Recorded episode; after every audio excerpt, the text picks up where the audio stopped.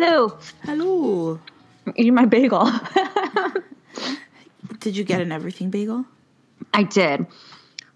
Delicious. And it reminded me of this time that I got an everything bagel. I was in Manhattan or something, and I didn't finish it. I had like still had one half, so I wrapped it up and put it in my purse.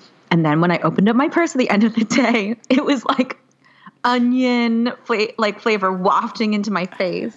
It was it was a lot. that's not good. It was fine. Did I don't take good purse- care of my purses. Did the purse smell like onion forever after that? I can't imagine. Not forever. Not forever. I aired it out.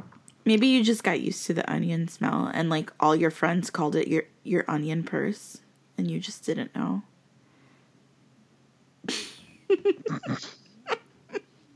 are you choking or are you like No, I'm chewing. I'm hungry. I did that 10 day, no carb, no sugar, no dairy thing, and it's the worst. Oh, that's right. Do you feel any Mm-hmm. better? I do. You know, honestly, okay.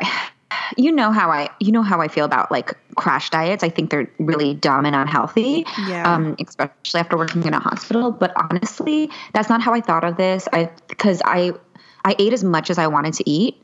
Like if I wanted to continue to eat, I just kept on eating. I just couldn't eat anything with like carbs or dairy or um, sugars in it. So I couldn't even eat fruit um, which actually is pretty bad for you because fruit has certain bacteria that are really good for your gut. Anyway, that's beside the point. Um, I it felt like um, I said this to uh, I think I've said this to you before. It felt like a reset. Like I was forced to be creative about the things I cooked because in the past because i cook most of my meals for myself because i work from home and i would just default rice dishes and pasta dishes like alternate rice pasta Yeah. rice pasta. And i just and sometimes i would literally just eat like pasta with cheese like grated cheese on top. Delicious. which is like there's it's delicious. But like no dietary value right? Or like nutritional value. Or barely any. And i just kept on feeling like really bloated all the time. And one day i was at a store with my coworker and she was trying on sweaters and she was like you should try on that one it would look really cute on you i was like "Ugh, i hate trying on clothes these days and which i'm sure like most people can understand that feeling at some point or another and she was like, "Oh, why?" And I was like, "I'm so bloated and blah blah blah," and like just being a complaining face. And then she told me about this, and she was like, "Why don't you just try it? And you can always just like quit in halfway through or whatever." And I feel much less bloated now. I feel like I do feel a little bit more energized, to be honest. Um, it might be psychosomatic, but definitely less bloated. Like like that. That's a fact. Yeah. And and like just without getting into too many details, my digestive system feels much more regular. great poops. yes. Listen, it's a thing. It's a part of life. We shouldn't be scared of talking about it. It's super important to, to talk about your poops.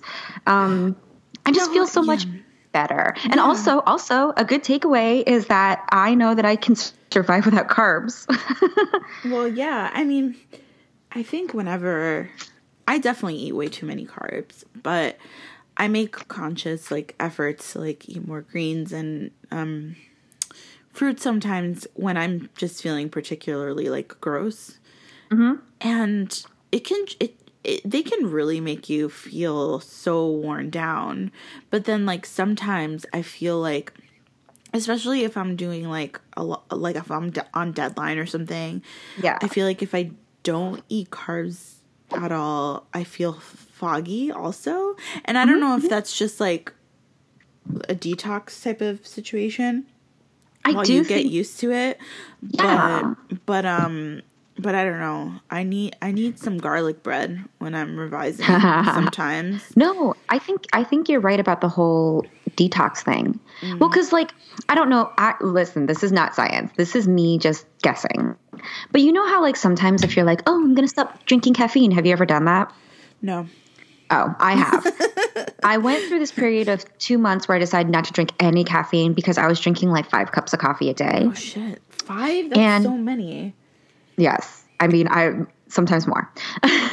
and and Um, w- the first week and a half or two weeks maybe that I didn't drink coffee, I had horrible headaches. I was tired all the Yeah. time. I was so unhappy. I was in a horrible mood, really irritable. Um, and it was because my brain had like gotten used to caffeine. Like it 100% had. And like the reason that caffeine keeps you awake, here's the science coming at you. The reason caffeine keeps you awake is because like it it kind of the shape of the molecule of caffeine kind of is is very very similar to the shape of molecules that wake you up naturally like serotonin and stuff. So it clings to those receptors to keep you awake um, to keep your brain from like getting sleepy. But because your brain, all those receptors end up getting filled up by the caffeine, your brain is like, need more receptors. So it makes more receptors. And so then you need even more caffeine than you used to to stay the same amount awake. Oh, So then if you take out your caffeine completely, there's so many receptors that your natural what am I, what am I saying? Molecules or like serotonin and stuff like that. Those things like can't fill them as fast as like drinking 5 cups of coffee could have. And so your brain is like at a loss, bless you. thank you. We're a mess right now. I think so often as writers, because we're just like holed up in our cafe or our Oh, hell our yeah. room or our apartment, we don't take care of our physical health. Mm-hmm. And it's really, really important for us to be doing that. So, okay, I am that person, I'm that friend where I talk to my critique partners about their writing, and then I'm like, have you gotten your physical exam this year?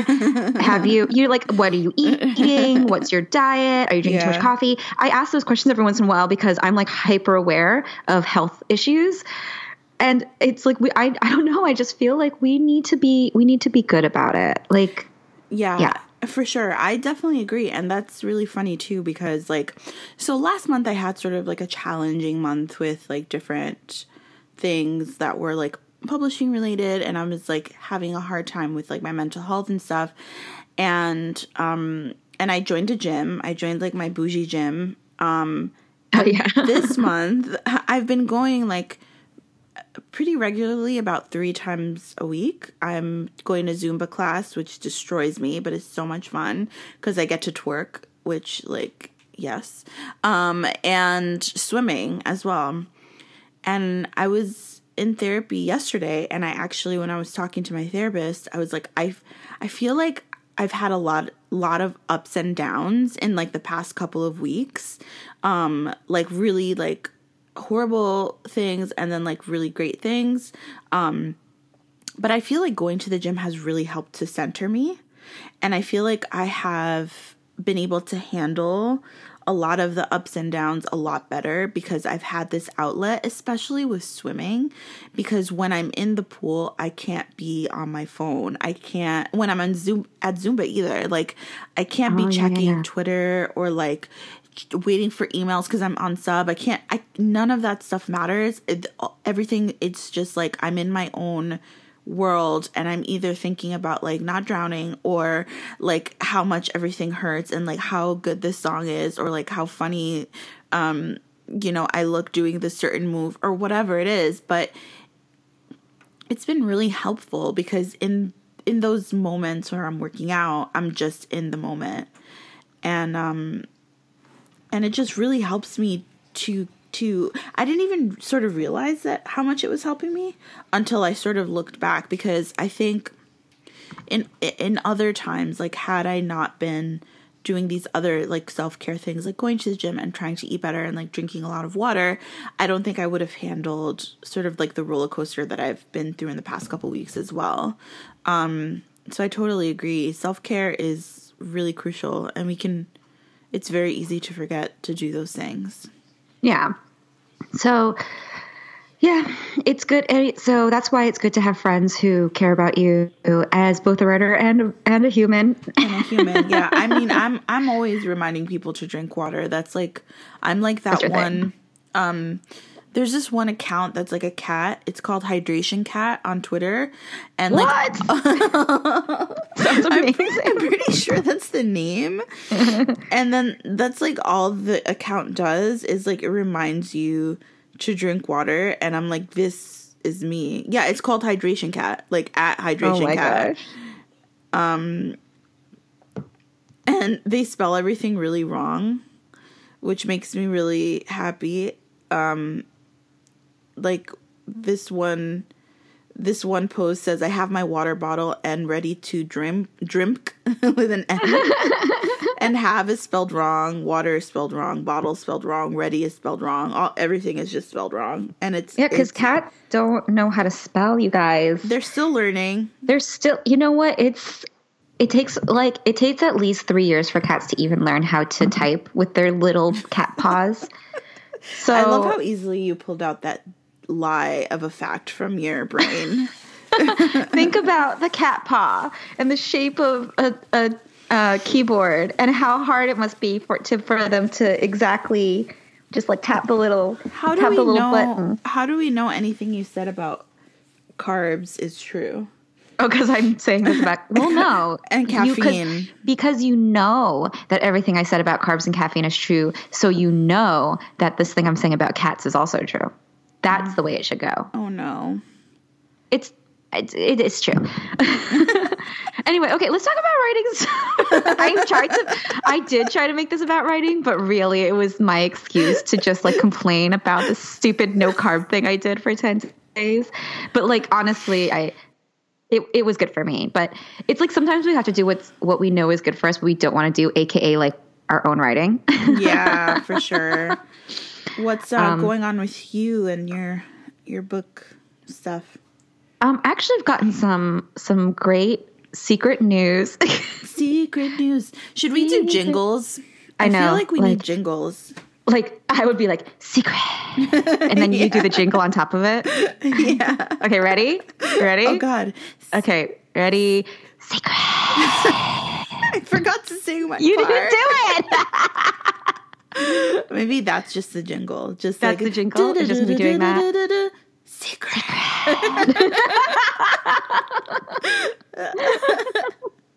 it's glorious. Stop. That's it. That's it. Um, no. It. Here's the thing: is that I we've talked about this too. I hate vague tweeting. Yeah, you do. Yeah, I hate it. And and like listen, you guys, this is not this is this is a hundred percent just my personal personal opinion. Like no one needs to like be going through their Twitter thread being like, oh, Kat Cho and Write or Die said fake tweeting is bad, and now I have to like feel bad. No, that's not what this is. This is just me talking about my personal feeling is that I do hate vague tweeting. I hate when anyone does it. I hate when Claribel does it, except for I just DM her. but I I also have it, it sucks because now I kind of understand why people do it and I have to like rethink this stance that I have so mm-hmm. for years and years. And Yeah, because it's different when you have like, it's different when you have like this huge news that like is something that you've really, really been working towards and like you're so excited about and you have to wait forever to talk about it.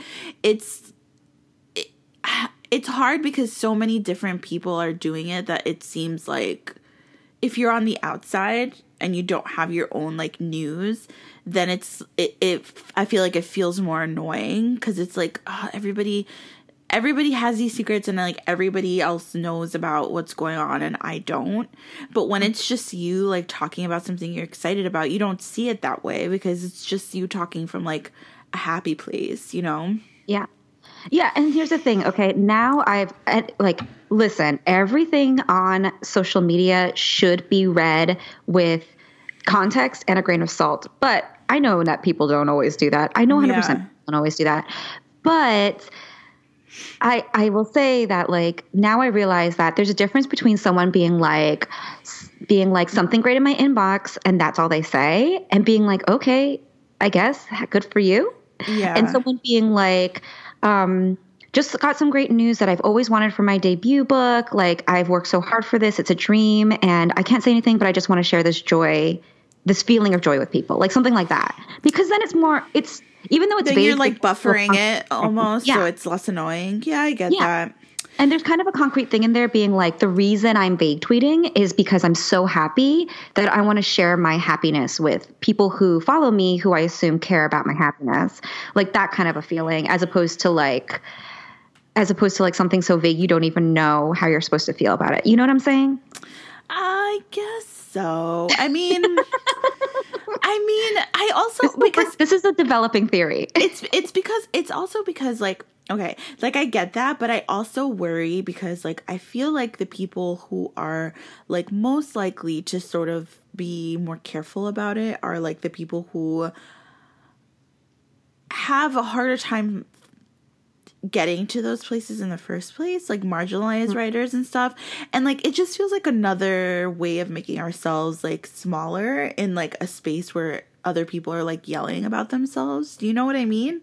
Yeah, I get that. I, I think Okay, it's how- complicated. I think it's complicated because also like anything that you say online has the mm-hmm. potential to annoy people. Like no matter how careful you are with how you say something, somebody is going to get annoyed by it. And sometimes it has absolutely nothing to do with you.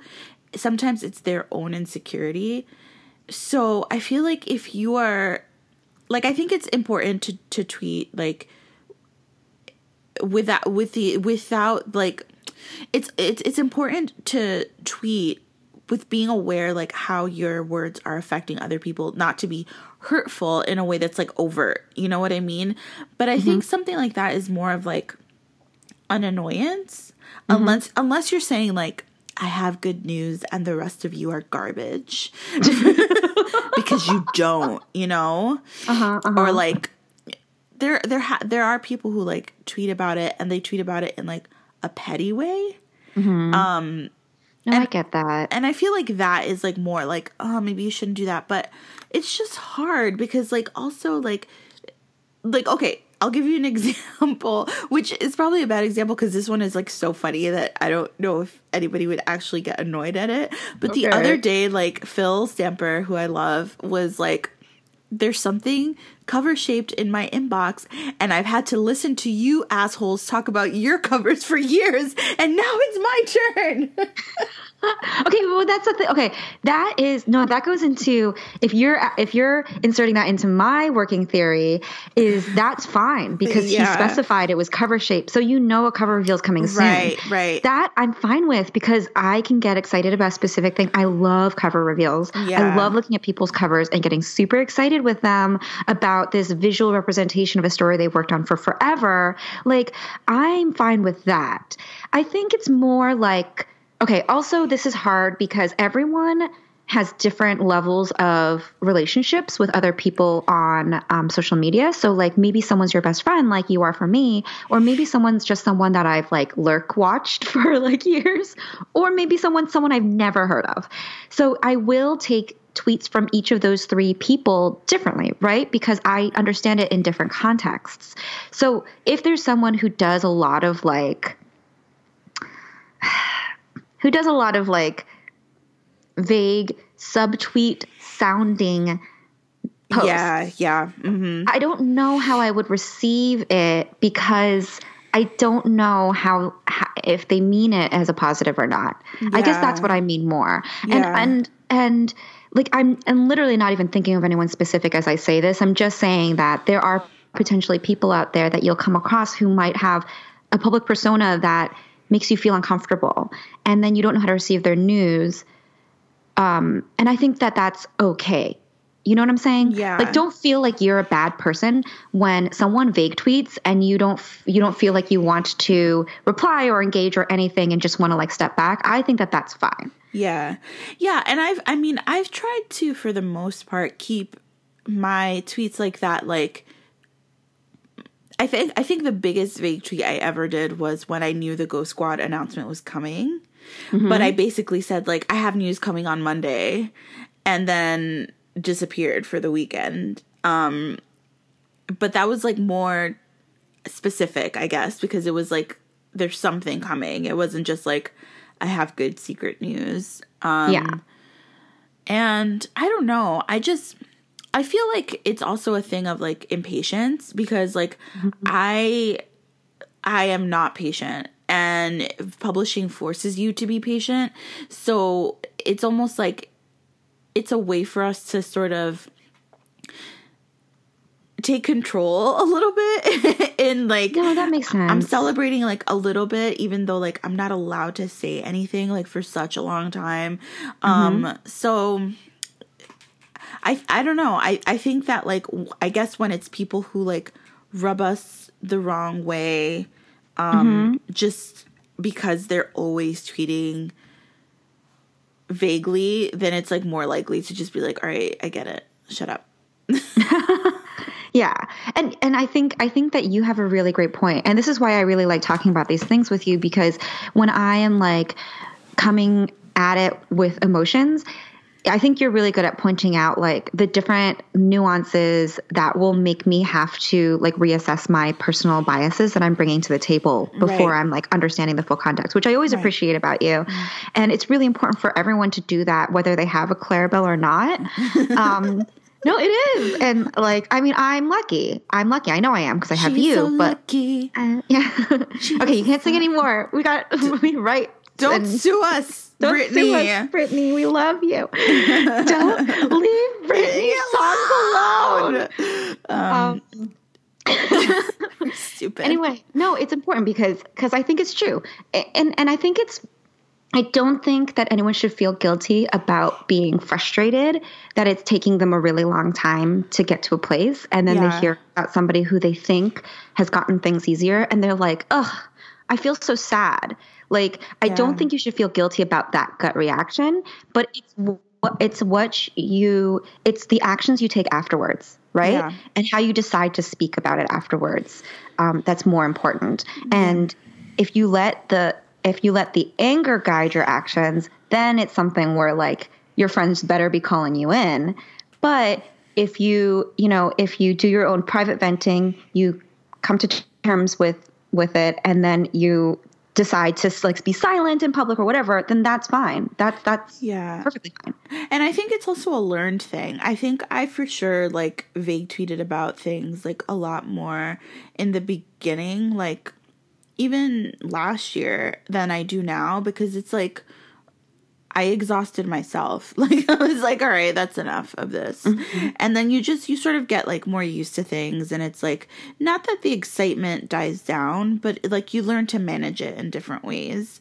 Um and for me, I think that like I I I like the idea of like surprising people with things too now, which I didn't before because I'm very like transparent about a lot of things. And I think that's also why it's hard for me to to be more patient because I am very open about like my process with people and I like I like to make people feel like they're like on the journey with me because I have so many people who support me that I want to keep them like in the loop about stuff, but I can't always. And it's just something that like I sort of have to accept, you know? Um, and I can't DM all of you and tell you either. that would take a lot of time. But, no, yeah. Um, but and I, I was also talking to Susie about um about all like similar things yesterday because mm-hmm. I met up with her and um you know she was saying how easy it can seem from the outside um, perspective for people to think that like when an author has a lot of um, good news all at once that it's like overnight success mm-hmm, mm-hmm. Um, when it's yeah. really not because it's just you're not talking about it the entire time. You're just talking about it usually when you can talk about it, and that's usually when you have good news to share. Um, yeah. But like all the other stuff, you are sort of like silently suffering. Um, but yeah. Yeah, I, I agree with that. I mean, it's legitimately why you started this podcast. 50% to drag me, and fifty percent 75% to drag me, 20% to show that like people who seem like overnight successes really, really aren't, mm-hmm. and 5% so we can talk about random stuff like cat Twitter accounts. Yes. Yeah. Cat hydration. And hydration. But no, it's good. And I think it's important. And and I and I honestly, because I know that a lot of people who listen to this podcast are at different levels of starting out or on their publishing journey. I know that there's potentially some people who are wondering how to cultivate any type of social media presence if they want to at all. Um, and so I do think it's important to talk about these things because even in blog posts that I've read or blog posts that I've written about like Twitter 101, like like it's just there's this is so complicated that it's really hard to go into it in like a quick like thousand word blog post. Yeah. Yeah, and it's also like I said, it it it just depends on the person. Like some people can do it and get away with it. Some people are going to annoy others. Mm-hmm. I think the most important thing is to just sort of like like trust your gut, be make sure you're not harming other people with the way that you tweet about things and just have fun because like I said, somebody somewhere is going to find a reason to not like what you said no matter Yeah. how careful you are about it. And yes, um not everyone's going to love you. You're a public persona now. Yeah. You're- yeah. people are not going to like you sometimes. It's fine. Mm-hmm. You just have to be yourself and the people who like appreciate you, they'll stick around and they'll and they'll and the, and and it's okay to also learn and evolve with how you approach social media and talking about things. Oh yeah, a hundred percent. I was look. I was going through old tweets. So I've been on Twitter since it became since it it became like a, a public site. There was like beta testing in like 2006 and 2007, I think, but in 2008 it became public, and I joined in 2008. Um, I was a baby, and and the only thing I would do to tweet was, you know how you can link other accounts and it'll auto tweet for you.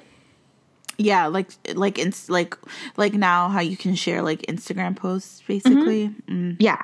All of my tweets were Foursquare check ins. I don't know if people remember what Foursquare is, but Foursquare check ins of like restaurants and sh- and places I've been. so funny. for two years, every tweet was like FS, FSQ dot like com cat checked into such and such restaurant and like literally yeah yeah I would check into McDonald's for sure. You get badges, you guys, or you used to. It doesn't exist anymore, but Couldn't you become like the mayor of a place Yes. if you Yes, Claribel. Good question. You could. and if you were mayor of some places, you would get free stuff. Like you could get a free coffee if you're a mayor of a cafe, or Bro, you could let's get bring that back. Right. So I was addicted. I was addicted to Foursquare, and and my Twitter for two years was just me checking into things on Foursquare, and then I learned. That I didn't need to link Foursquare to Twitter. That was stupid.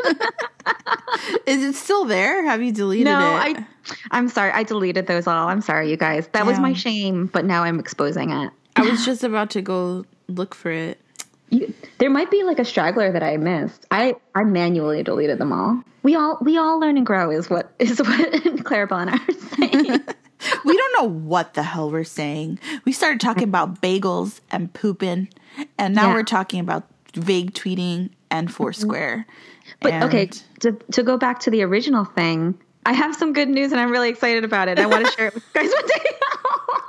Wow. You see, guys, this is what hypocrisy looks like. it's not, it's not no, because I told you I my my feelings on it are yeah, evolving. you've amended it now. Mhm. I've amended it so that it always serves me. wow. Wow. oh, I have another thing. Sorry, I I know that we're Wow. we're.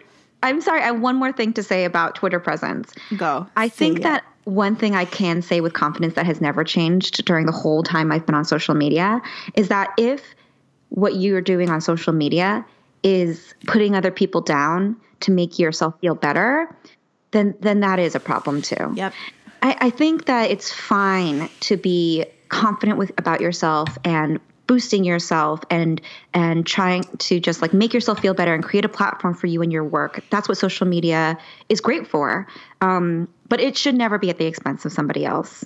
Yeah, absolutely. And I think that especially when it comes to writers of um, color, people of color who are on social media, we need to celebrate ourselves and to like, it's okay to like be excited about your accomplishments. But like Kat said, it it shouldn't be at another person's expense unless mm-hmm. it's a racist. Then you know they can sit on a cactus. We don't care about those. Yeah, people. but we don't put down racists to boost ourselves up. We put we put them down to like show the world that Yeah. like this is still a con- constant issue within our society, and we need to speak up against yeah. oppression and stuff like that. yeah no what i what i meant was like there are some times where like like an like an author of color will will come up against like resistance from like a certain group of like racist people. And then mm-hmm. something good will happen that they know is probably going to piss those racist people off.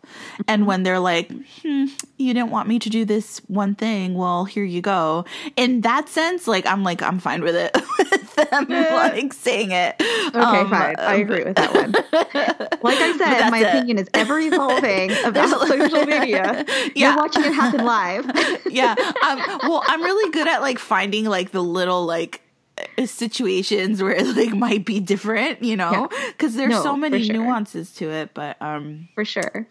Like right. if you guys are ever wondering, like, what do Kat and Claribel talk about? Um, like privately, this is literally how we talk privately. Yeah. Is I'll be like, I hate it whenever someone does X, and Claribel's like, what if there's also this reason? And then I'm like, damn it. well, because sometimes like I've done. I don't know. I guess I'm old, but I've just like I've seen and done a lot of like different things, and like I can see different perspectives and perspectives of things sometimes because I've done them myself. Yeah, yeah. Um, I'm not the. I'm not gonna say I play devil's advocate because I fucking hate that saying Mm-hmm. that um saying a lot, and I feel like only bad things can come of it when someone says that usually. Um, but I just Giving yourself to the devil. what? If you're the devil's advocate, you're aligning yourself with the devil. Oh man, what if the devil is like That's semantics, I guess. is someone really cool? Like Like in that show Lucifer. I've never seen that show. It's like Lucifer is trapped on Earth, and then he, I think he helps like a detective like solve crime What the hell? Why haven't I because he that? can get people to like tell the truth because he's Lucifer. but what I mean is like, what if Cardi B is the devil? I would, I would worry about your about your al- alliance with God. I would be like, Claribel, no, come back. I feel like, what? Wait a minute. Maybe hell is not that bad. I hope my mom never mm-hmm. listens to this. yeah, I really hope your mom never. I hope Jesus never listens to this Jesus, podcast. don't cover Don't your ears. Jesus. Just Cover cover, your your ears.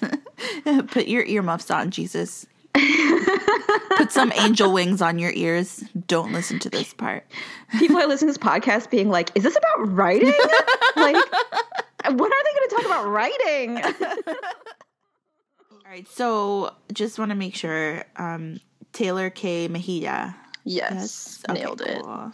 People keep saying Medja. That's the one I'm getting the most often. I'm like, really? There's like a whole I in it. like, I get that you don't get how J's are pronounced, but like, we're just skipping letters now. I don't know. Uh, people love to add letters to my three-letter last name, and they call me Choi and Chow all the freaking time. Are you time. serious? I'm like, there's the three letters. Thing to, it's really not difficult. Yeah. Kat say it. Chocobo. It's the way it's it so is. easy. I have to be like Cho, like C H O S E is chose. So just take off the S E. It's Cho. Does that work? People are like, oh, Yeah, they get it once I way more it. complicated than I understand it perfectly. Yeah, the explanation is more complicated than like just the actual Your name is six letters. The whole thing is six letters. like it's Don't- completely phonetic. It's so ridiculous. Anyway, yeah. Oh, that's great. yeah, no, I've had, and people are always like, "I'm sorry, am I saying this right? I'm sorry." Like at PNBA, they were trying to introduce me, and they're like, "I know I'm gonna get some of these names wrong," and it was just like a bunch of white people and me, and, and I you, was oh, like, oh no. so just mine though. Some of these names. It's like Nancy Smythe. Smythe, is that how you say it? exactly. So weird. Oh man, yeah, it was definitely just mine. I was like, it's fine. Don't worry. You don't have to make it like it's an everybody thing. Also, you could just ask me before. That would be fine too. You don't have to make it like performance. art. Just Yeah, ask for wh- it. Yeah. yeah. th- why don't they ask? That's They should just ask. Like, I feel like I'm just gonna start including it in my bio when people ask for it. Just You like know what, that's ac- pronunciation guide. solves you a lot of pain, although it, it's so much extra, like, you know, responsibility to put on a person of color. Right. I'm like, I shouldn't have to, but like, if it skips the awkward introduction where they butcher my all of my names, then fine, I guess. like, Yeah. whatever. Anyway, I've been Okay. okay, so far, but that's good. I- yeah, happen, no. though. Well, no, if in terms of like announcements, but my name has been butchered many times in life. Um, Oh, but I'm like sure. on panels or anything like that, it's been all right. But We'll see. We'll see. Yeah. You mean Doriri Bell? There There will not be your real some- name. Doriri Bell. Yes, that is my Yeah, real name. exactly. You should add some extra letters into it, like just just to throw them off balance. Add a J, and they'll never know how to. That's right. it. Clarabella And then put an I. Yeah, perfect. Put an I next to the J, and then people will just like squish them together in their minds. They'll like just these call letters Cl- both have a dot on top, so they're the same letter. yeah, mhm. that's what it That's is. what. I think Yeah. that's exactly what is happening here. Um, or I'll just use my white lady name, which is Clarissa McOrtega. Yeah. Perfect. Oh my gosh, that is such a white lady name. I It's love that. it. Yeah, We should all have one. yeah, that we should. They're important. They Right. All right. undercover. So, um, undercover. undercover, yeah. When we have to go undercover, mine would be like Tammy. Tammy.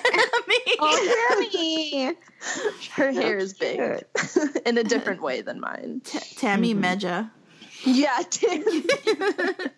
Wait. Oh god. She definitely be works at like a great. Tim Hortons or something. That Oh, is- she definitely does. And she calls everybody sweetheart. Sweetheart. Oh, she does. She has She acrylic does. nails too. I She- was gonna but she say like wear- the French tip ones that are like tip. just too long. Yes. Yes. Yeah. And she wears her glasses with like one of those glasses chains. Yes. Yeah, like but it's like crocheted with beads. Oh and my she, god, yes! And she calls it funky. yes, one of her funky. customers made it for her. for her Oh. birthday. like her regulars. Yes, Guys, I kind of I kind of stan her. I know, I kind of do too. Like I love Tam- Tammy. Is Tammy great. Page is a favorite. My god, this is I awesome. have to find a way to include Tammy into this episode. Yeah, we'll bring her up at some All right. point. Tammy writes Secret Erotica. All right. oh my god, she totally does too, and it's like weird. It's super weird. People would. They're all set in the Tim Hortons. Yeah.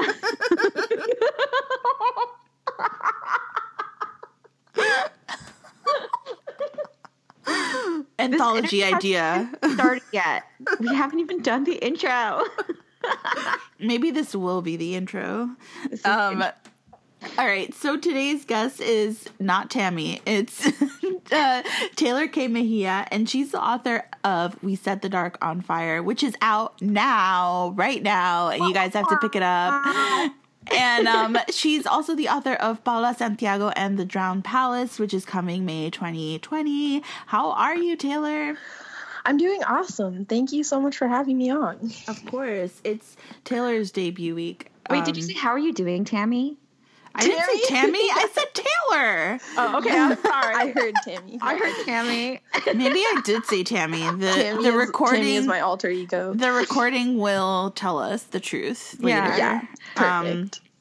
we have receipts. we have receipts always. Tehlor, you are um, you get the award for the first, I believe, the first guest that we're interviewing while your debut week is still going. Oh, yeah, cool. I think so. This is awesome. Mm-hmm. Thank you. That's awesome. Yeah, I think Lamar's debut week was. No, it didn't- wasn't. Oh no, His- you're right. his We- episode aired during his debut week, but we didn't interview we him. didn't during- interview him. Oh, that's right. So I feel like it's to- it's more authentic because last week I would not have known how crazy it is, but now I do. yeah, it's been a crazy week. We yeah. can we can grill you about all of the great and weird and confusing experiences that you've gone through in the past like five days. Lots of them. Yeah, I'm like I'm a totally different person than I was five days ago. Oh my god, that's awesome and scary at the same time. I know, like get ready. it's a whole weird gosh. thing. And I told myself too, I was like, no, it's probably gonna be pretty low key because I live in Southern Oregon, so it's not like I was gonna like have a big New York like party or whatever. I was like, it's just gonna be a normal day. And then I woke up and was like, no, there's definitely something weird about this day. I feel different. Yeah. yeah, sure. Uh. that makes total sense. Yeah, it was cool. It was like pretty unexpected. I was like, nope, I'm just not gonna have any expectations. And then the world was like, nope, here you go. they were like, little did you know. yeah. And then I tried to go see my book in a bookstore like on the day of just to feel all like, whoa, look, I'm in a bookstore. And they had sold out of my book at both That's the so bookstores cool. in Oh my my valley. That's amazing. it was so cool. that is so cool. Because I, I, had was the roller coaster of like oh no, they don't have it. Like it's just I'm not a big enough deal. No, yeah, I was gonna say. I was so afraid that that was going to be the case. I was like preparing my anger to like yell about it. But to like go up to the people and be like, "Excuse me, you're missing a very important part of young adult literature canon right now." Oh Asking Oh for a friend. you're you will go down in history as the bookstore did not carry this book.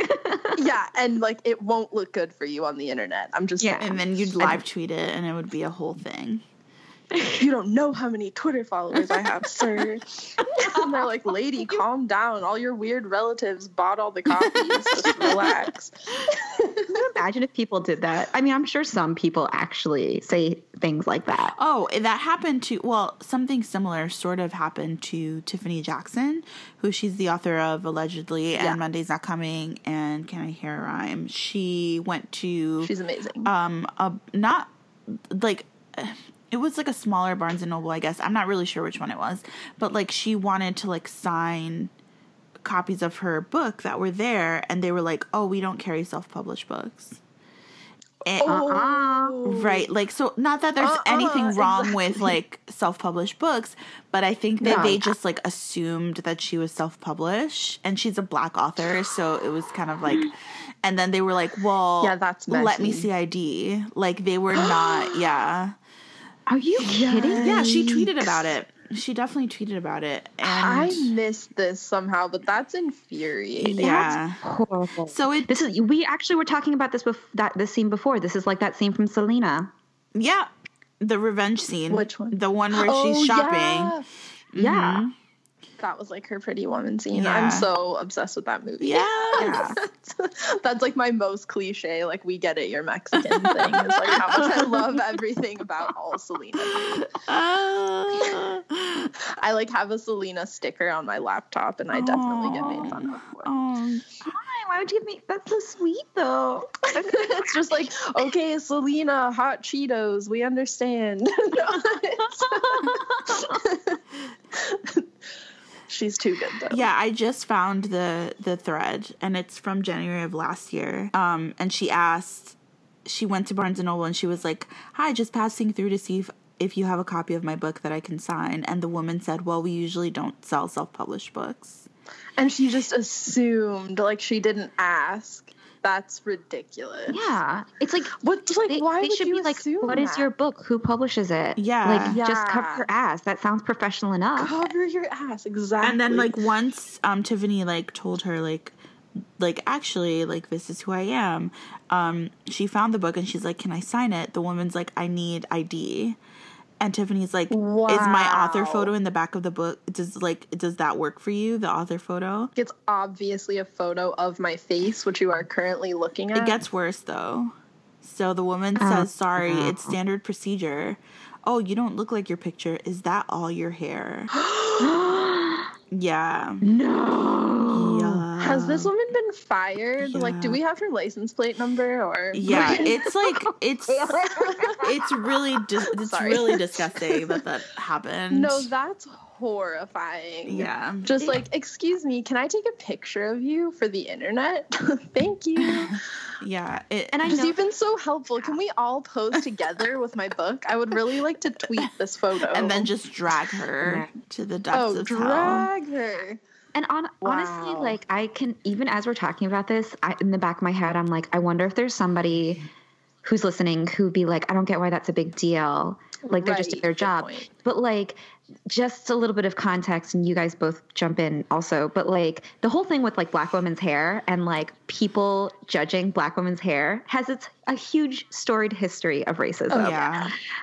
It's just like there's so much to unpack here that we can do not don't have enough time to do it. And it's Like, usually yeah. not that complicated to go into a bookstore and say like, "Hey, I'm the author of this book," because like usually random weirdos are not doing that. So like she what a gave her a hard time lie for no reason. to be Well, fair, totally no reason. I'm definitely planning on going to bookstores and telling them I'm like Julie Dao or like Tracy G. No, you Um, are you know, just gonna no, do it. you are not. I'm gonna say I'm Anna Marie McLemore because people have already started being like, Oh, yeah. wrote?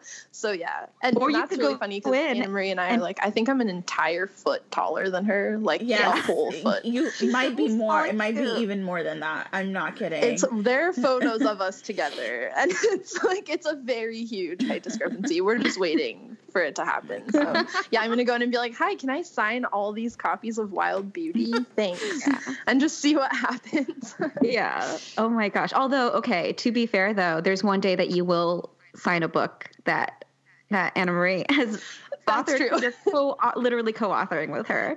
We, yes, So, that's true. Irony year. is that this will happen. that will actually happen yes but my name will also be on the book no that True. after the co-write comes out that's when i'm going to start signing all her books and books Yeah. it'll just give me more to do because she has so many out yeah. Oh, all right, guys. We should so cute. probably get to the podcast now. oh right okay Yeah. oh right we're here for a reason Um, so, um, not that I'm not having like the best time, but the, the this best. episode's going to be like six hours long the People are gonna seven like, part "Guys, really?" series. Yeah. Um, I know. Se- Series with Ta- with Tammy Major. Tammy Major, live from a Tim Hortons. Um, yeah, I'm on my smoke break in the back, so you have like the length of one Virginia Slim to get this all done. I can't. I love how it's been five minutes and Tammy is like a fully fleshed person. Tammy is head. alive You know. and Well, well. she's alive. She has Alive. cigarette preferences. Um, so, Tehlor, tell us about how you got started um, on your writing journey, which has been quite the roller coaster, and take us all the way. Like, let's all step into a time machine and go back to before, way, way back before your debut week, and um, and take us to the to this moment because it's been a lot, and you have overcome like tons of not great shit to get here, and now you're killing it. So, so how'd you do it, man? I'm like, the year is 2003. no, uh, I was born on a cold winter day. I was born- yeah, there was a thunderstorm. No, uh, I was born in May, so no, it wasn't. Probably cold.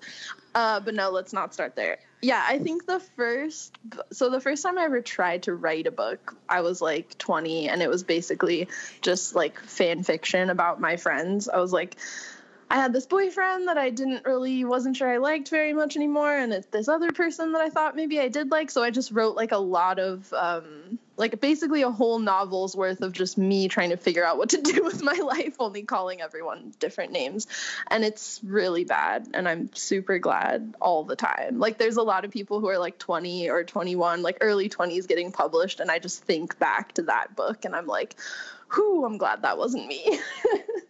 um so yeah, I, I hung it up for a while after that. I was like, I don't know how to do this. Like, I don't know. And I was running around trying to figure out what I wanted to do. And then my daughter was born, and I started looking at children's literature, just being like, this is sad. My daughter is multiracial. Her dad is black. So she's got like a bunch of different intersection stuff going on. And I was like, there's just not that much for her. And I was sad about it. So that's when I first found out about We Need Diverse Books, and I got on Twitter and started kind of thinking about writing a novel. And then I wrote a middle grade that year that is also really terrible.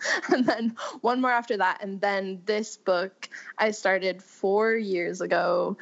Um, and I got I wrote the first draft really fast and I just felt really strongly about the characters and I was like, okay, I think this is the one. So I had queried really minimally with the first two books, just like I got a bunch of form rejections and then the second one I got a couple full requests, but I didn't know that you were supposed to have dialogue in books. oh no! is- yeah. Oh wow. Okay. I was good at uh I was good at query letters, so I would get full requests and agents would be like, "So, there's like literally almost no dialogue in this book." like like my second book, I think like one of the agents was like really nice but kind of brutal. She was like, "I think I like looked through and there's maybe like 8% of this book is dialogue. like it's literally all just long narrative exposition about like a girl thinking on a beach." And I'm like, "Yeah, and so What's your point? Yeah. What's your point? Exactly. I was like, well, I really like to think on beaches. Are you trying to like deny my lived experience? um, so I wrote the the first draft of what was what would go on to be this book. Uh, and there was still really just almost no dialogue in it. Uh, but I, that's when I kind of like I got critique partners and beta readers and stuff and actually started kind of learning what to do. Uh, and so I revised it a bunch and then I was like, okay, I'm gonna start querying. And the first round was just a total disaster. I got I got a lot. That's pretty much where it started getting like offensive in the query trenches because my first two books really weren't like my second book was definitely just all about white people so Okay. it, it was easier and then this book is obviously about no white people at all so i got a lot of um like this is too many things like we can have one one agent actually tell me that you can write a book with an all latinx cast or a book with a central queer romance but not both Damn. and I was like, really? we'll see. So yeah, I think about that agent sometimes. This week a lot, actually. Yeah. Like, oh really? And you throw your head Uh, ha- hair back on the beach as you contemplate. and I think, yeah, for pages and pages and pages. Uh, yeah. So I got it in working shape and started querying. Got a lot of bad. I got one agent said that it should be instead they that I should make it an alternate history of a country like and this is a quote Mexico or Colombia or something. I was like, well, hell? those are like really different countries. Uh, so Yeah. it seems a little weird to throw them out there interchangeably, but hey. Yikes. So And then sucks because this isn't the first time I've heard of an agent saying that to an author in regards to setting it their story in like an exotic play. Yeah, it's not Really? okay. It's like It's not okay. no. I think that it, it's something obviously also this week with like a lot of things that have been happening in publishing that we have to sort of talk about more and and it's that I think, I think people need to really stop asking writers of color to add pain or some sort of like exoticism or whatever it is to their work to make it sell. We should be able to have just stories that are fun sometimes or that don't have any like controversial elements to them.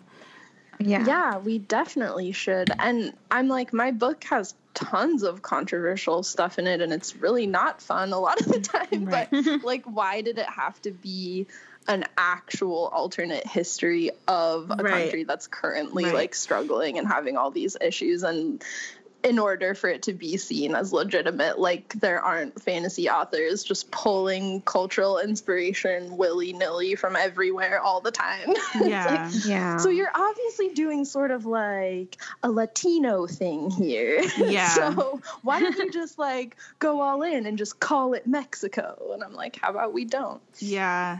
So yeah, that was uh, I so was I got pretty discouraged just because people were really. It was like it.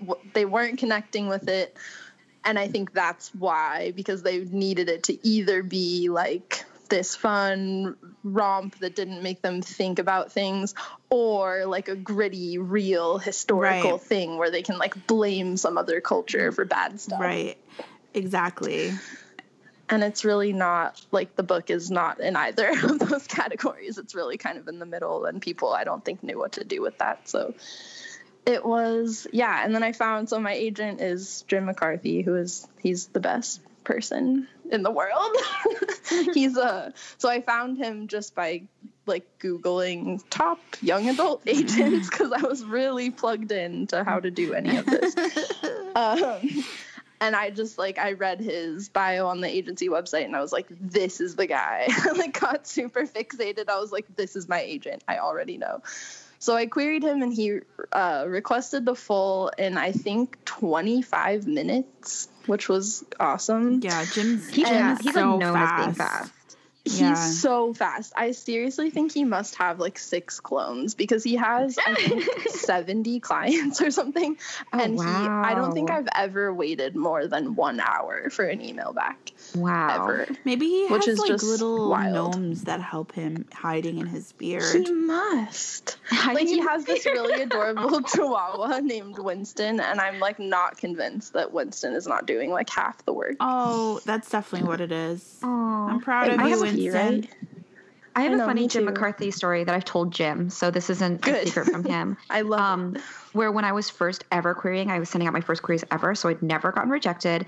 Um, one of my critique partners said, um, "Query Jim McCarthy. He replies really fast, so he'll reject you really fast, and then you'll get your first rejection out of the way." Like, That's and and they meant it as they meant it helpful, but they literally said he will reject you, and I was just Wow. like, what? Ouch. And so I did, and he did. He rejected me in like he rejected me in like five minutes. I'm not even joking. Wow. Oh wow. well, your friend was That's was like not wrong. You were not wrong, and and their maybe a spirit. tad insensitive. Yes. No, no, their spirit was in the right place.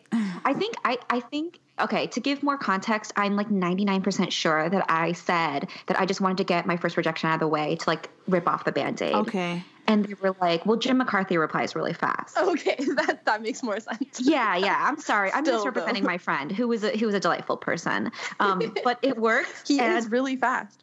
yeah. so Like if anyone out there is is really like trying to get a first rejection out of the way really fast, now you know what to do. yes, this is our this is our uh, hints to you. yeah, right. Well, he so this is like my my Jim story is obviously long, but I like we joke that he tried really hard to reject me like for a long time. The he he asked for the full and he he replied it took him a few days and he was like okay i read it and i think there's something here. I just like don't really know what it is. And here are like some sort of vague notes about what i think you could do with it. And i couldn't tell because i had heard about R and R's like revise and resubmit before, and so I was like, "Is that what this is? Like, is he just letting me down really easy?" So I screenshotted the email and sent it to like every writer friend I had, and was like, "What does this mean?" like, I couldn't just reply and ask him; I had to like crowdsource it. So everyone was like, "No, I think that's what that means. Like R and R, go for it." And I was like, "Okay."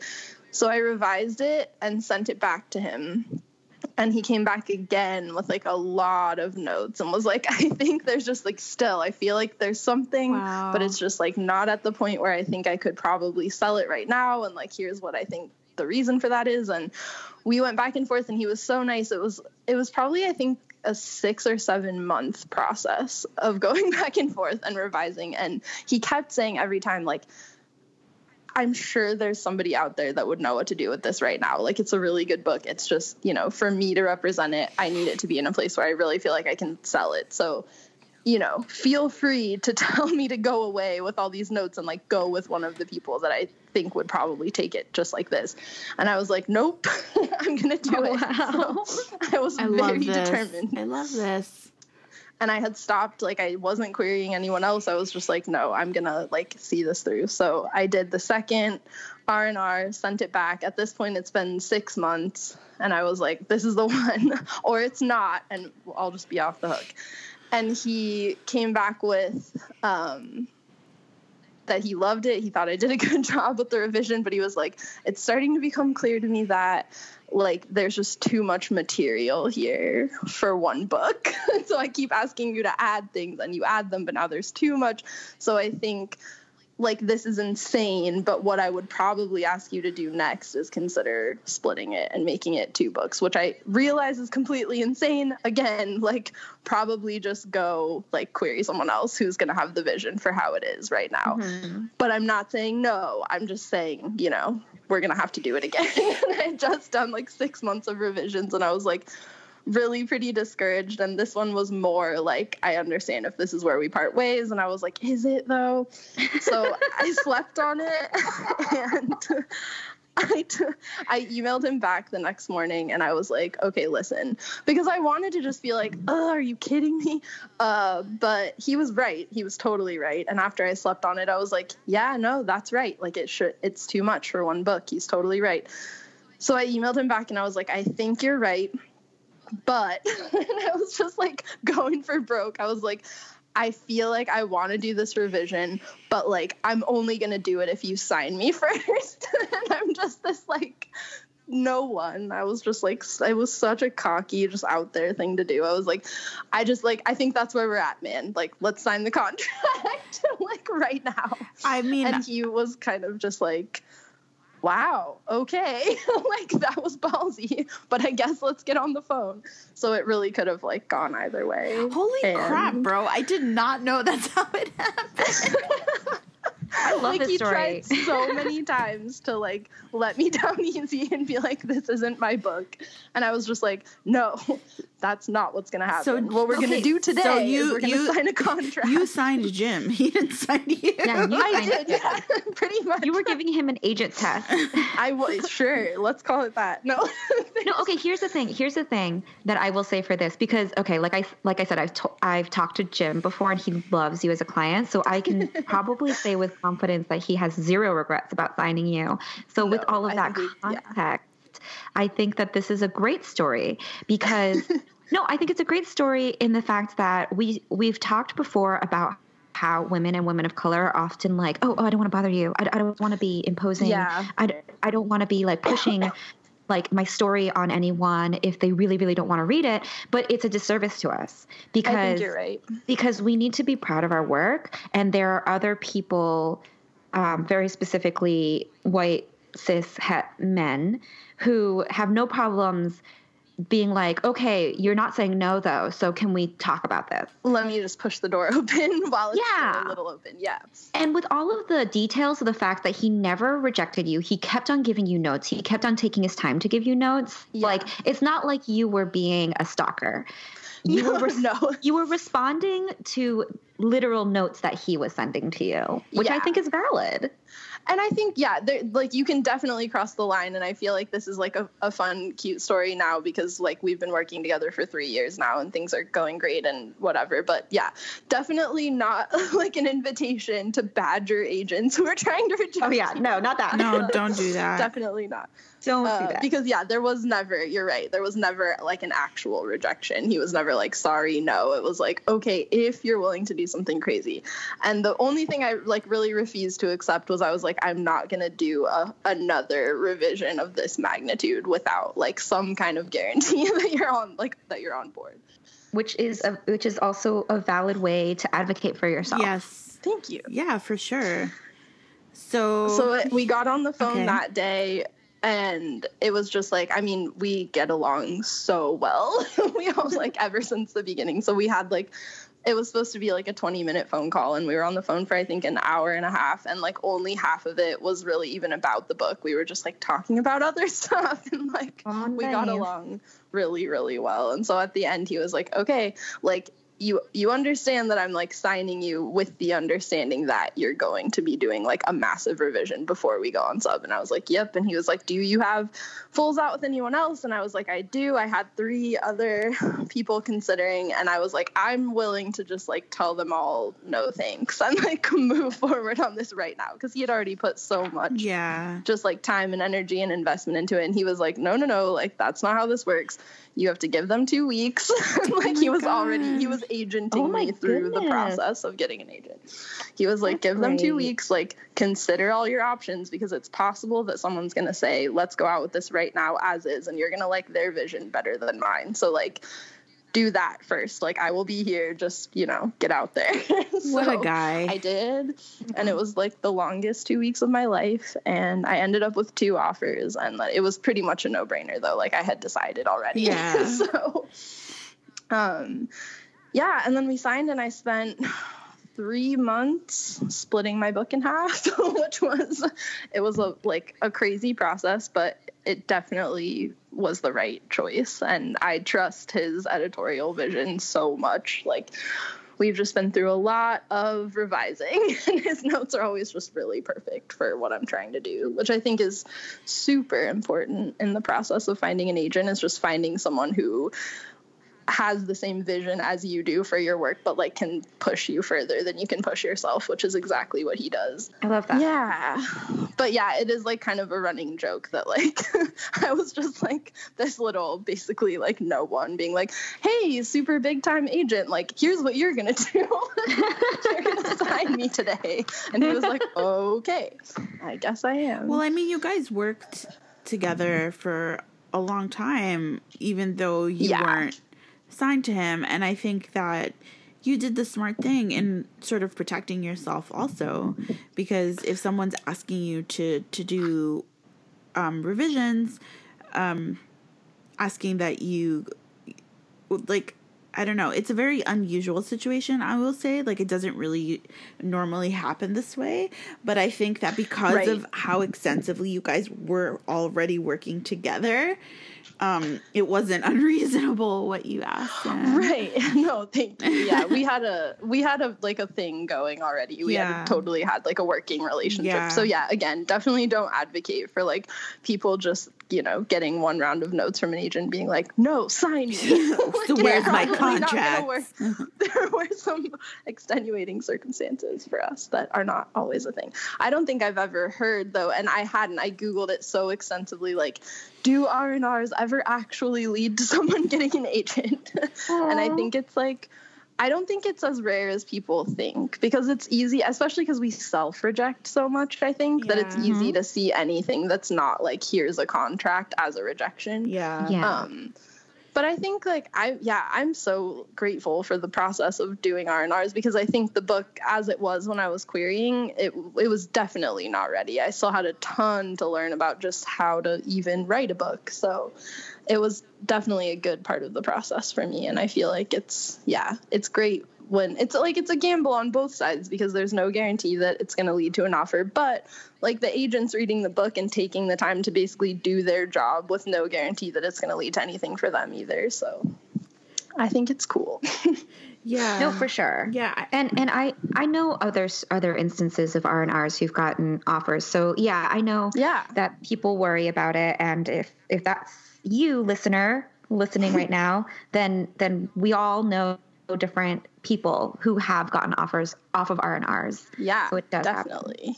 And also, like you know, the reason I took and I've I had gotten other R and R's, and I continued. I got a couple from editors too, and I didn't take all of them. And I think that's like a big part of it too is just making sure that notes resonate with you because I think there's this whole culture of like, especially when you're querying, it's like you're no one until you get an agent. Like that's how I felt. Like you're just like mm-hmm. out here floating in the ether while everybody else is doing all this big exciting stuff and like there's this almost desperation that gets into it like I'm not worthy until I can put like represented by so and so in my Twitter bio, you know, and Yeah. I feel like people sort of settle sometimes for agents who aren't perfectly right for them or they do all this work on revisions and stuff with notes that don't exactly pertain to their vision of the book just because they like want an agent and I think it's mm-hmm. like it's so important to, you know, get the right agent for you and not just any agent because True. they're not all the perfect agent for you. A hundred percent true. And also the whole idea I know that the the voice in our head that says you're nobody until you have representation. Um, I understand that voice because I've had it in my head in the past. and you can everyone has my permission to tell that voice to fuck off. yes. for real. It's ridiculous. It's, It's to the point where I have I've seen people tweet about it in with those words, and and I and I uh, uh, every part of me wants to be like, no, no, no, no, no, you're super wrong, but I don't know them, and I don't want to like be like forcing myself into their like mental breakdown moment. I don't want to be like Right. shoving into that, but like, uh, I really wish that people didn't feel that internet way. Yeah, Yeah. yeah, No, I So- wish that too because it's like you are definitely not no one. Like you're a writer. You're a person who's like, I mean, so many people never even finish a book. Like so many people who want to write a book never finish a book. And I think it's like you have to celebrate like the moments that don't have anything to do with someone else saying you're worthy or you're good. Like you have to be able to know. and that's so hard. I like still struggle with that every day. Yeah, absolutely. I think that's definitely true. And it's sort of harmful to perpetuate that idea that people are nothing until they have an agent. It's really gross. And Yeah. if anyone's feeling like that, like Kat said, it's it's really not true at all. You're valid. It's not. It's garbage. Yeah. Yeah. definitely. And it's, you know, it's a tough business. It's like a lot of people do have to say yes to you before you get to like hold a copy of your book in a bookstore. That's definitely true. But like I think it's important to stay connected to the part of you that like loves writing and like finds value in doing that. And just that's the only thing because I've been rejected so many times, like at every phase of the process. And it's like, I don't think it's like it's so hard to keep going if you don't have a sense of like why you do it personally outside of what everyone else thinks about it. Yeah, and if you don't have like a, a something to focus on, like I think really focusing on becoming a better writer and like uh, making your craft as good as it can be is really something that you should hold at a high esteem because it's really the only thing that you have any sort of control over whatsoever and It's so true. and if you if that's what you're focusing on then you're you're always going to be growing and learning and doing better so um yep. word, words of advice from tammy Tammy Tammy is all of us. Um, There's Yeah, no Tammy in all of us. I think like I started out I I have this whole sort of like inferiority complex always because I didn't go to college. And so I think there's so many people who are like they have creative writing degrees or they have MFAs or they're you know like there's a lot of like educational stuff going on. And I thought when I first broke in or when I was trying to break into publishing like oh there's no way I'm going to get anywhere because I didn't go to school and I didn't learn how to write a book from a school Yeah. so and I like I've learned since then that there are just like tons of people in publishing who didn't go to school for it or at all but um I think that's probably like that's my biggest thing is what you just said like focusing on just always trying to improve and like implementing feedback and like working really hard to get better because I started out feeling like I wasn't good enough to be here. so you and jim started working together officially and you had to do more revisions still. Um More what was the time frame like this whole like gym journey like how long did this take Gym journey. like from I think like, from- yeah from the initial query to him to like okay we're going on sub. Like how long did that It was a year. okay. It was a whole year. Cuz we did I'm pretty it was it was either like almost a year or a whole year. Cuz we did like 7 months of R&Rs and then another revision that took 2 months and then he gave me just some some like little notes to just clean it up before we went on sub so that was another month. So yeah, just about a year from first query to going on sub. Which I don't I have no concept I don't think of how long that usually takes or if there is even a usual. I know some people like it takes one day. and Yeah, people like query for 10 years. it's different so for it's really, everybody it really is um so so okay so you did the the final sort of like revisions before sub and Yeah. then you go on submission. So tell us that whole process. Okay, so my agency does this newsletter um, that goes out to just like a bunch of editors and industry people, and they pick sort of like their, I don't know, they pick a few projects per newsletter to like feature in it, and then they let editors sort of request from there um, as like the first step. So they put me in that newsletter, which I was really excited about.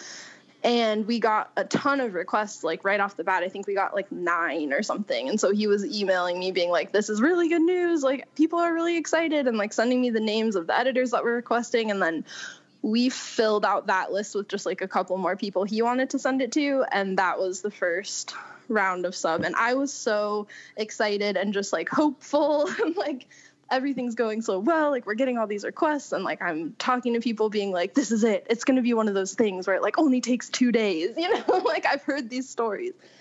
And i had not been like super hopeful at any other stage of the process really so it was like exciting and awesome. And then none of those requests like really led to anything. I got a couple r&rs from people that i didn't like the directions they wanted to take it in so i didn't take those. And then um, it just kind of like all fizzled out after like two months and there just like wasn't really much going on. So we had to have this like kind of hard talk about what's next. And like for him he was like i don't feel like it's time to put this project away. By any means like we can definitely do a round two. But a lot of the feedback we were getting was pretty consistent. Um, just like certain things people weren't connecting with, and like certain pacing issues, and just stuff that they were like, we would have, but here's the reason why we didn't. And so he was like, I think like we could just go out on a second round of sub right now, but I feel like we're gonna be kind of burning through editors and like we're probably going to keep getting some of the same feedback. So, how would you feel about doing another revision?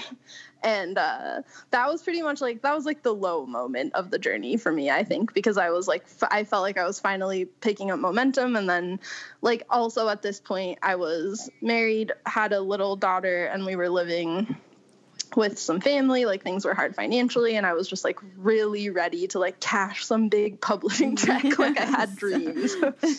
And so the idea of like the setback being like another few months of revision and then starting sub all over like i was pretty much there was definitely like moments during that week where i was just like maybe this is the wrong business for me yeah. like i don't know if this is gonna work out because the whole time it, it had just been like you're almost there like do a revision, do a revision, do a revision. And then I started to like because I had basically like demanded that my agent sign me and like done this big basically like the agent equivalent of like the grand romantic gesture. I was like, does he regret listening to me? Oh, like no, there was a lot yeah. of just doubt stuff because I was like, really if you think about it, he didn't even want to sign me in the first place. Like is any of this even real? And it sucked. It was a really terrible time. And then I was like maybe and i talked to him i was like maybe this just isn't the right book. Like there's so much going on in it that like maybe people aren't ready for all of it at once. And like all the things that the other agents had said kind of came back. And i was like is it too like are people just not ready for a book like this? Or worse am i just not the person to pull it off? And like it was hard. I was like maybe i'll write something else. Like do you want me to just write something else? And he was like I, I think like a lot of people could have said, yeah, write something else that's going to be easier to sell. But he was like, he really believed in the book. And he was like, no, I don't think we're there yet at all. Like, I think this book has so much potential and like you're very good at revising. And I know this is terrible, but like, I feel like one more and we'll have it. Okay. and I was like, okay. So I did another revision, took the whole summer and we went back out on sub and we were out this time for I think two months. Just it was a weird oh, it was the end of summer, which is like if people don't know, the slowest possible yeah. time for publishing. Everyone is on vacation for the whole month of August. It's just a thing. Um so it was just like a lot of waiting, which of course, like waiting to me was just the worst thing because I was like, it's going to be the same thing. They're all going to say no, and we're going to have to revise again. I don't know how many of more of these I have in me. And then we got the call that it was going to acquisitions at Katherine Tegen with Claudia Gabel, and I was like, just at that point, I was so numb to everything. I was like, okay, sure, whatever. Yeah. we had been to acquisitions before, and it had never gone anywhere, so I was like, yeah, okay, like good luck, I guess, whatever and I was, but like I was secretly kind of trying not to be too hopeful, but I was like, maybe this is the one, but it's probably not. So I'm just like psyching myself up, trying to be like, mm-hmm. when they say no, don't freak out, it'll be fine. and I just like kind mm-hmm. of like was stealing myself against what I thought was like inevitable rejection. I was like, it's gonna happen.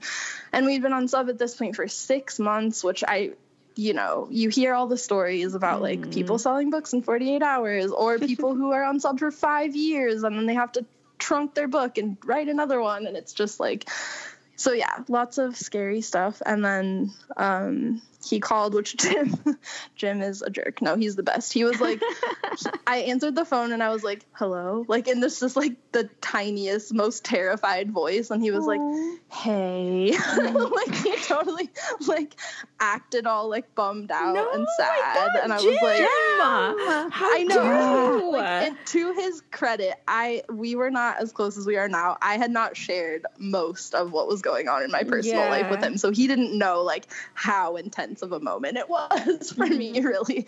So he's like, hey. And I was like, hey. And he's like, how are you? Oh my god. Like, I'm fine. Can you just like what is it? What is it? And he was like, so um Oh my god. Claudia said that she would like to make an offer.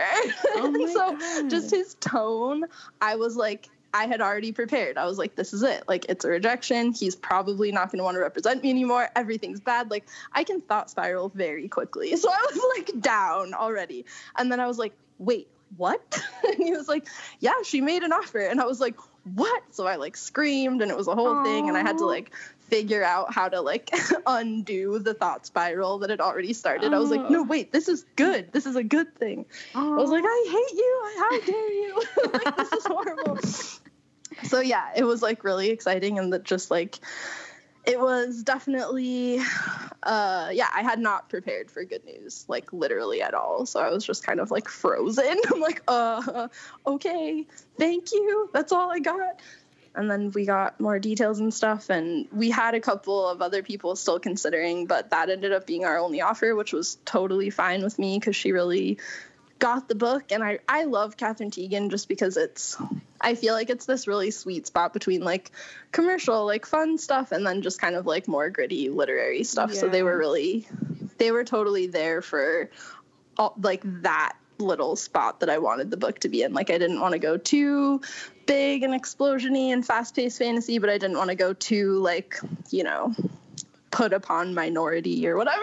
so I was like, there's somewhere in the middle that I think we can be. Yeah. And they were really supportive of that. And I've really loved working with them. So it, yeah, happy ending for sure. But it was a very, very long, pretty rough journey for a while. What um how many times did you go to um acquisitions with the book? Three. Oh my god, Tehlor. yeah. That's so hard. So- It was hard because like the first time I really got my hopes up, I was like, "This is it, this is it." And like the editor, who is a lovely person, and I'm like friends with her now, but she was like really hopeful and like so on board for the book and just so optimistic. And we talked on the phone, and everything was great. And then just like they didn't get on board at the publisher. They were like, "Sorry, we're not." I think they had something they thought was kind of similar, and like they just thought the pacing was off or something. And so that was like the first big heartbreak. I was like, "Oh." this can end badly. like I Oh, didn't know that yet. And then one more time, which that one was kind of anticlimactic. And then yeah, so the by the third time, I was like, this doesn't even mean anything. like Yeah. I don't know. So yeah, but it it went well for once, which was great. once only takes one, I guess. Once is all you need, huh? It's really true. Literally, oh, yeah. Man, and yeah.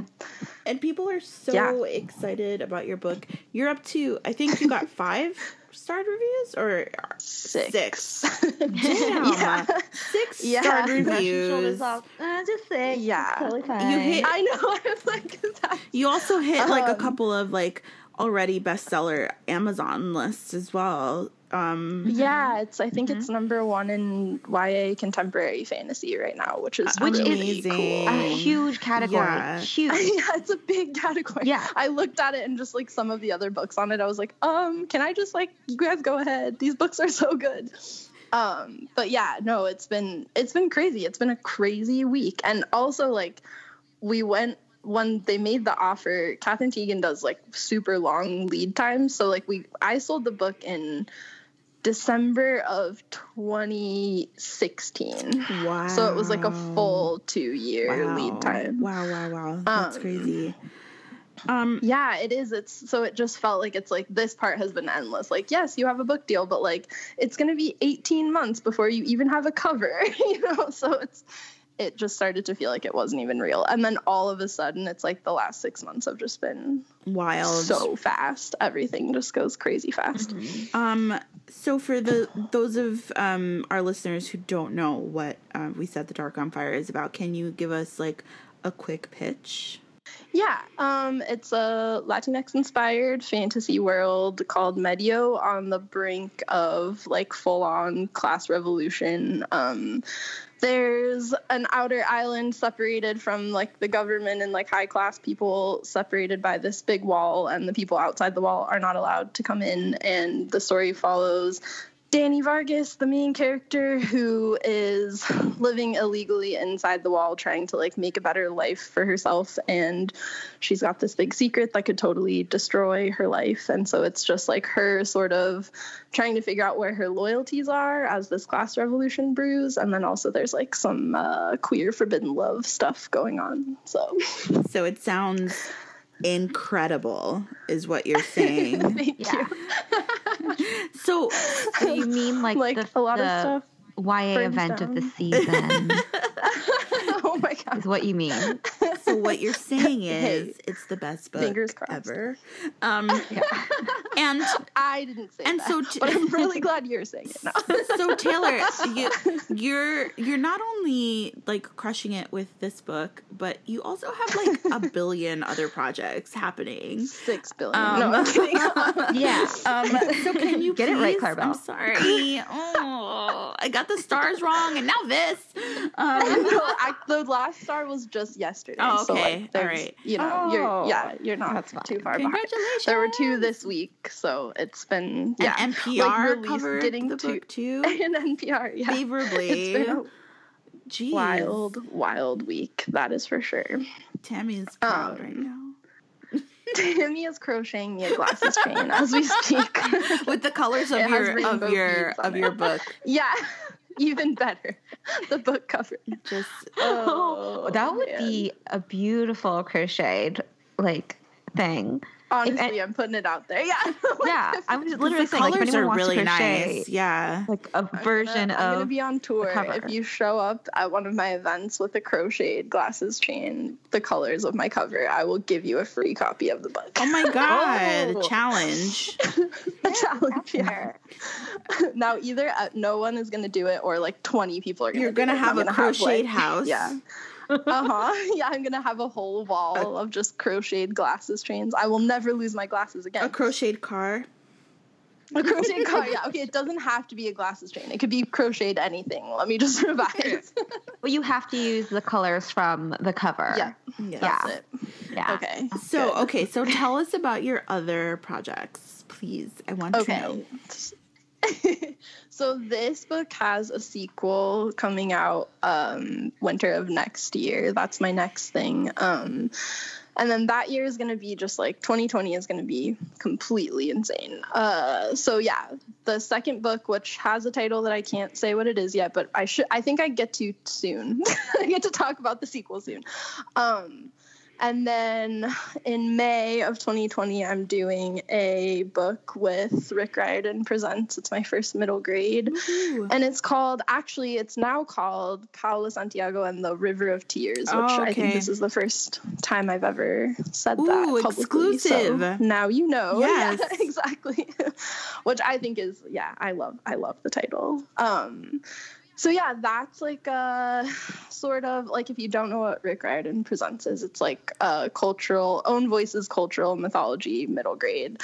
So I'm doing a La Llorona ghost story type thing for that with like a science obsessed little 12 year old Latina girl who has to go to like this creepy underwater world to try to rescue her best friend after spending her whole life believing that like ghosts aren't real and supernatural things don't exist. So that's been a blast to work on. My editor Stephanie Lurie there is like amazing. We're having a really good time. Stephanie. She's so nice and she's so She's smart. Amazing. I know her notes are just ridiculous. Like I'm revising that book right now and her notes are amazing. Like she really might be the smartest person I know. Oh wow. Yeah, just like, she's, wow. she's like a plot genius. She really, heard- I've really heard that. is. Yeah. Like she can just do like one tiny thing. She'll be like, "Here's the plot problem." Oh, but if you just change three words in this sentence, it's all fixed. Like it's magic. I don't know how she does it, but it's. I'm grateful that she is on my side and using her powers for good. Yeah, that's amazing. I feel like she could be an evil genius if she wanted to be. she could, but she works for this beautiful imprint that uplifts Yes. diverse voices. It's such a wonderful feeling. It really is like the imprint is it's it's like exactly as awesome as people as it sounds. like it's Yeah. just it's like this beautiful like safe happy pony farm in the middle of like the dark woods of publishing. It's like just That makes me lovely so happy. It's a pony farm. it is like I, there's just like not that many of us and everyone's like so nice and supportive to each other like they send every author arcs of everyone else's book like when What? they come out every time so i I'm have like so jealous. dude i have everything So jealous. i That's just so got the Interview's over. Interview's over. i know Like, I'm I don't like- talk to you anymore. No, you can't end the interview. Ooh, are we gonna have a power struggle? I love this. No, I'm uh, has the here's like the part where the I button, out so I myself can't as a. Slytherin. I'm like, ooh, can we watch a power struggle unfold? We're Oh, both I'm just kidding. Hufflepuffs. Yeah, we you are. guys we're so great. Isn't it funny though? Like It we- is. Hufflepuffs. I don't know.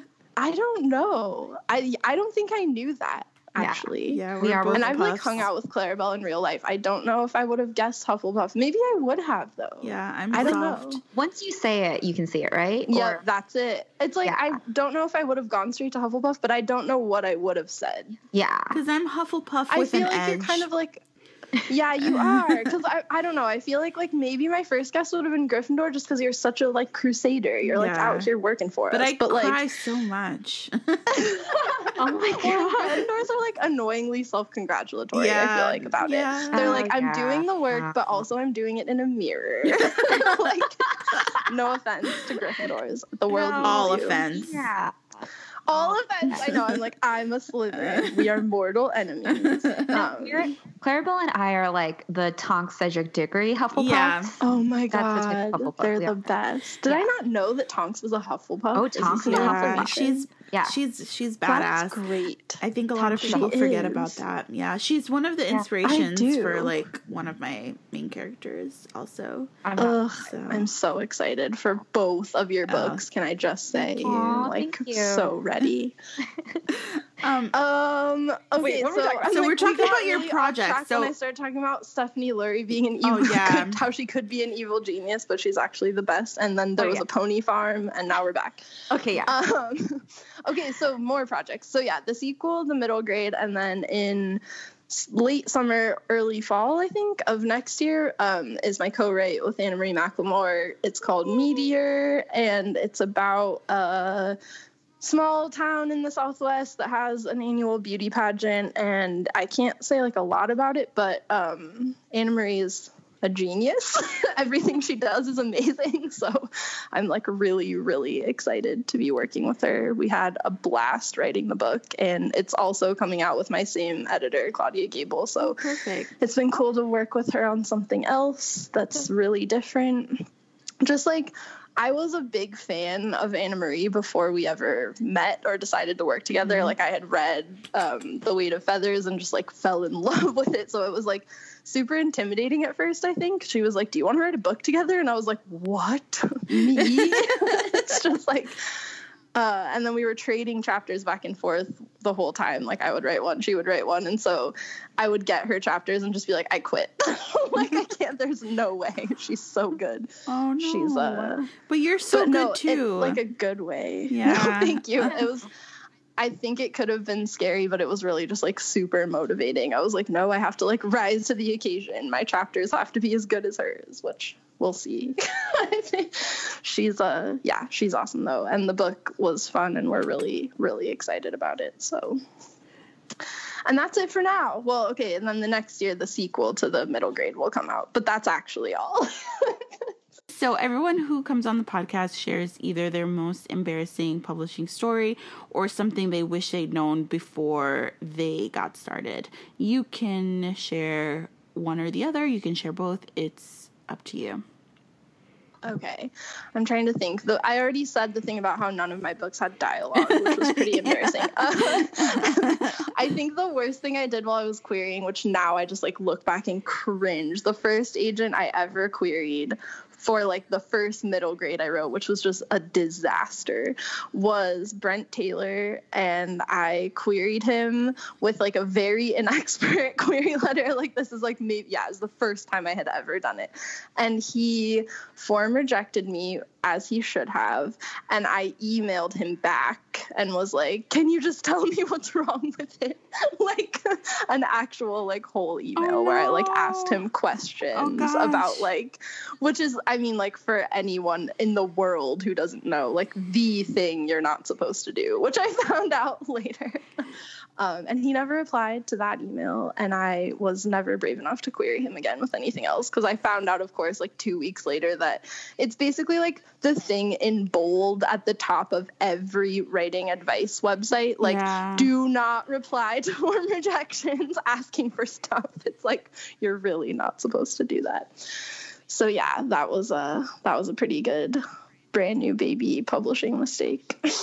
In terms of what I wish I would have known, I think probably just like finding the right people, like not just agents and editors and stuff, because sometimes that's like less in our control. But I feel like critique partners, beta readers, like publishing friends, like the people you're going to surround yourself with. I think at the beginning, I felt like everyone who wanted to associate with me in publishing was like doing me a favor because I was really just insecure about my place and things. So I just kind of said yes to everything and everyone. And I ended up with like some people who were kind of like emotional vampire types and like just some, you know, stuff like that. So I feel like just like being confident enough in like your value and what you have to offer to surround yourself with the right kind of support people is really important.